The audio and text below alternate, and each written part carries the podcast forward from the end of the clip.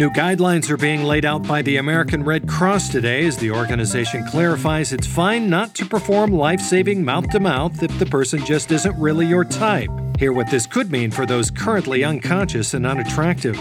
And later, with more Americans back in the office, we'll sit down with a human resources expert to help us navigate through some tricky workplace situations, like how to tell your co host they reek like BO. Wait, is this about me?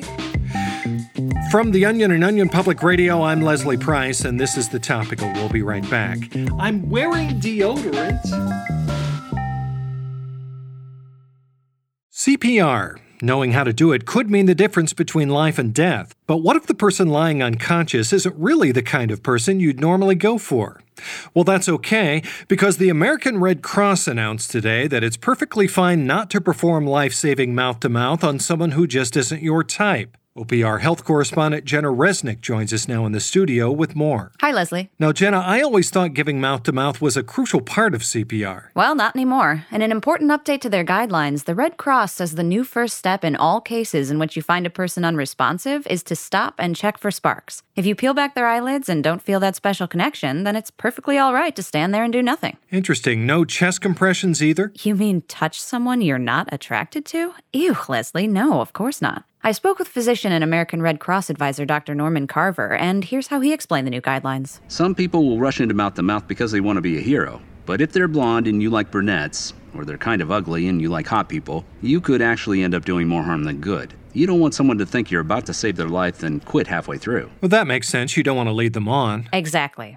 Imagine the moment the victim's eyes flutter open and they say, You saved me. Now they think you're their soulmate. And then you have to marry them. That would be tragic. It's important to remember that, sure, at first you might feel guilty about watching the life leave their body. Just remember that one day that person will find someone willing to give them mouth to mouth. Is it safe to try taking the victim's glasses off or maybe parting their hair differently first? Dr. Carver says if you're desperate, giving the unresponsive a makeover is okay. You can also try asking them questions to see if they have a good personality. Hmm. The Red Cross has updated all of their training courses to reflect these new guidelines, and they're already having a tremendous impact. I spoke with Dylan Patrick, who was lucky enough to have recently completed his CPR certification when he stumbled upon 29 year old Katie Hester, unconscious and barely clinging to life.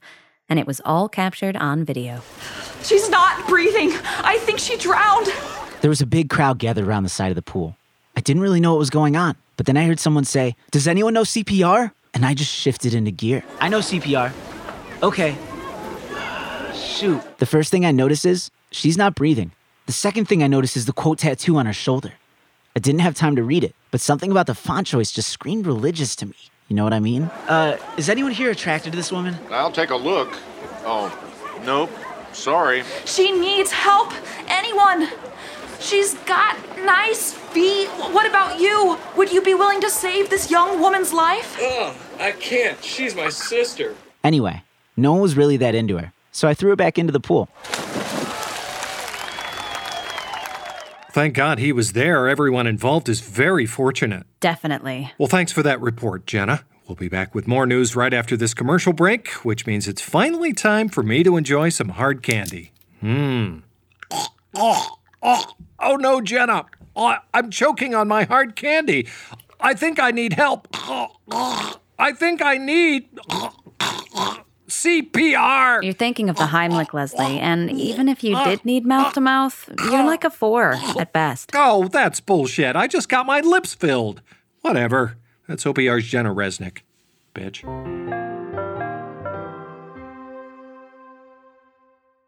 The news is a lot like Thanksgiving or funeral catering. My favorite part's the leftovers. Here's what else you need to know today. All right, folks, that'll do it for ZACK Deep Space Nine. See you next time. That's the sound of what could be the greatest astronomical discovery of our lifetime. NASA scientists have reportedly discovered a mysterious radio transmission emitting from deep space that repeats nothing but 50 minute intervals of non stop classic rock blocks.